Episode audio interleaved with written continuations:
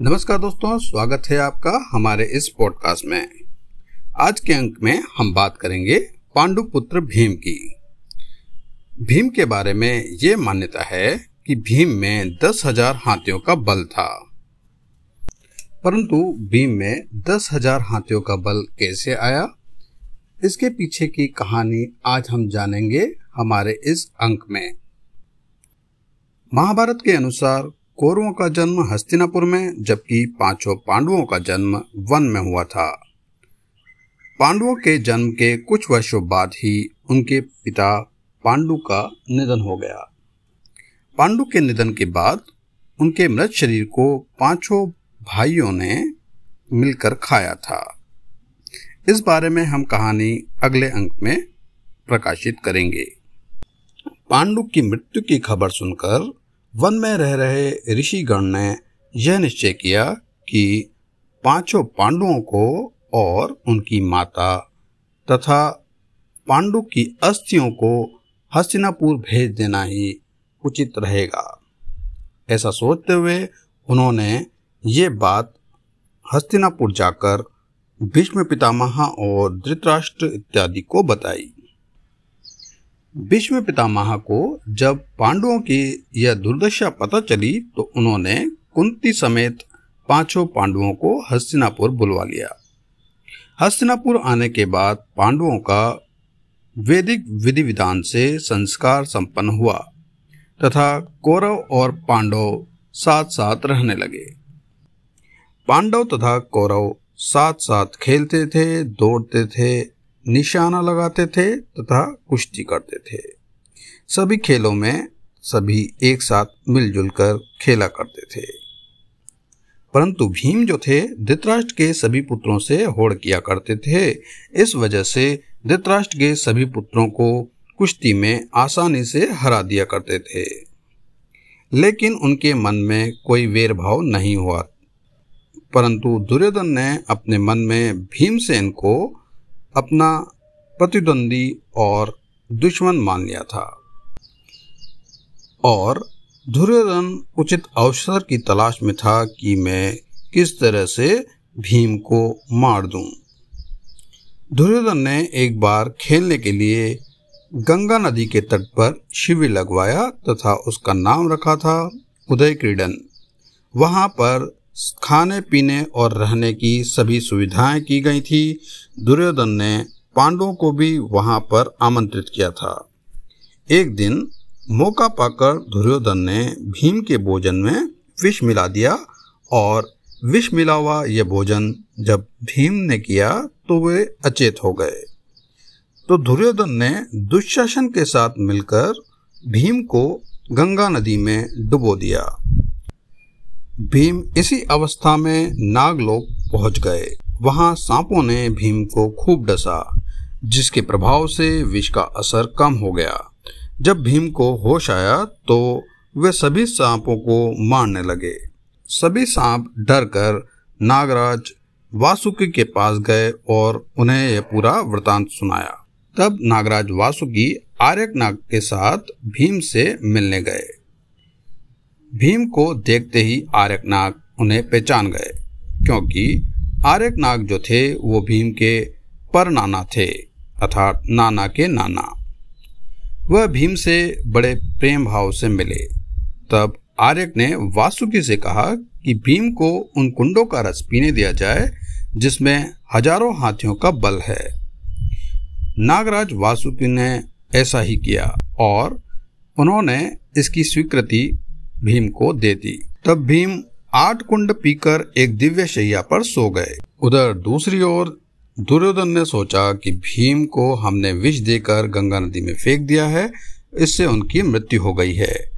और यह जानकर वो बहुत हर्षित हुए।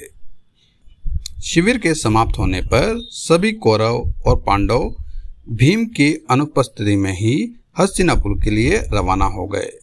क्योंकि पांडवों ने सोचा था कि भीम हमसे आगे गए होंगे।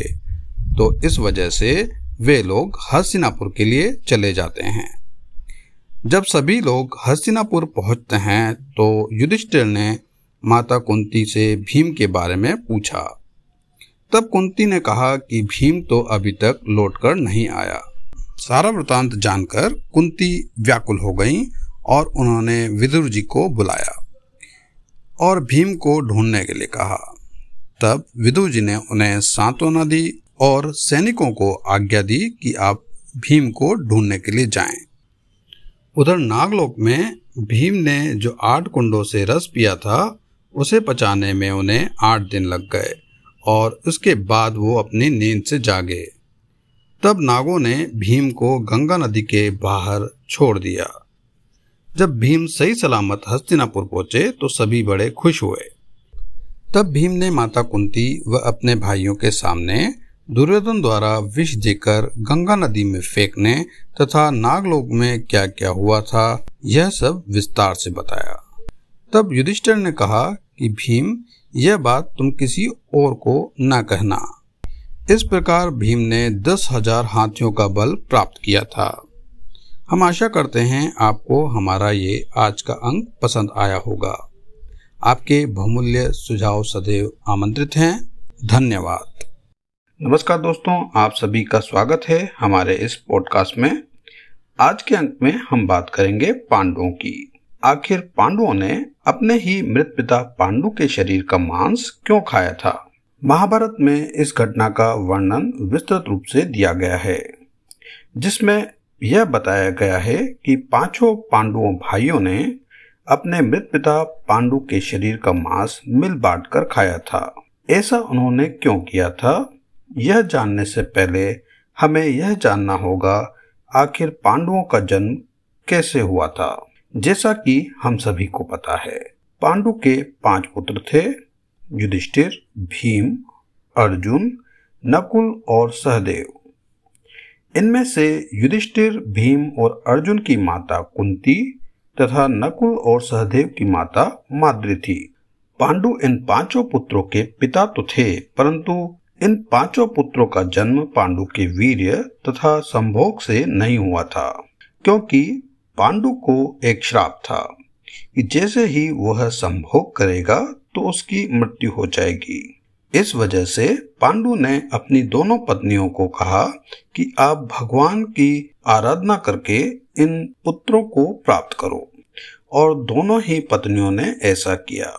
जब पांडु की मृत्यु हुई थी तो अपनी मृत्यु से कुछ समय पूर्व उन्होंने अपनी अंतिम इच्छा व्यक्त की थी कि मेरे शरीर का मांस तुम पाँचों भाई मिल बांट कर खाना। इसी वजह से पाँचों पांडवों ने अपने पिता की अंतिम इच्छा को पूर्ण किया। पांडु ने ऐसी इच्छा इसलिए व्यक्त की थी क्योंकि ये सभी पुत्र पांडु के वीर्य से पैदा नहीं हुए थे।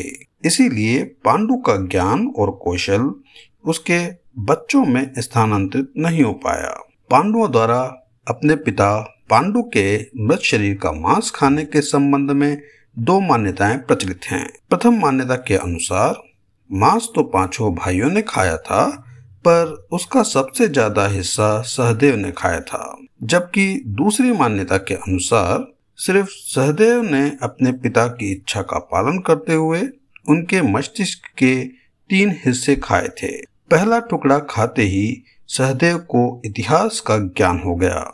दूसरा टुकड़ा खाने पर उसे वर्तमान का ज्ञान हुआ और तीसरे टुकड़े को खाते ही उसे भविष्य का भी ज्ञान हो गया यही कारण था कि सहदेव पाँचों भाइयों से सबसे अधिक ज्ञानी हो गया और उसे भविष्य में घटित होने वाली घटनाओं को देखने की अद्भुत शक्ति मिल गई शास्त्रों के अनुसार श्री कृष्ण के अलावा केवल सहदेव ही ऐसा व्यक्ति था जिसे भविष्य में होने वाले महाभारत युद्ध के बारे में संपूर्ण बातें पता चल गई थीं।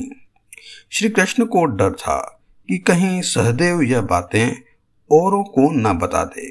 इसीलिए श्री कृष्ण ने सहदेव को यह श्राप दिया था कि तुम भविष्य में होने वाली घटनाओं के बारे में किसी को न बताना। अगर तुमने ऐसा किया तो तुम्हारी उसी समय मृत्यु हो जाएगी। तो इस कथा से आपको पता चल गया कि पांडवों ने अपने मृत पिता पांडु के शरीर का मांस मिल बांट कर क्यों खाया था। हम आशा करते हैं कि आपको आज का अंक पसंद आया होगा। आपके बहुमूल्य सुझाव सदैव आमंत्रित हैं। धन्यवाद।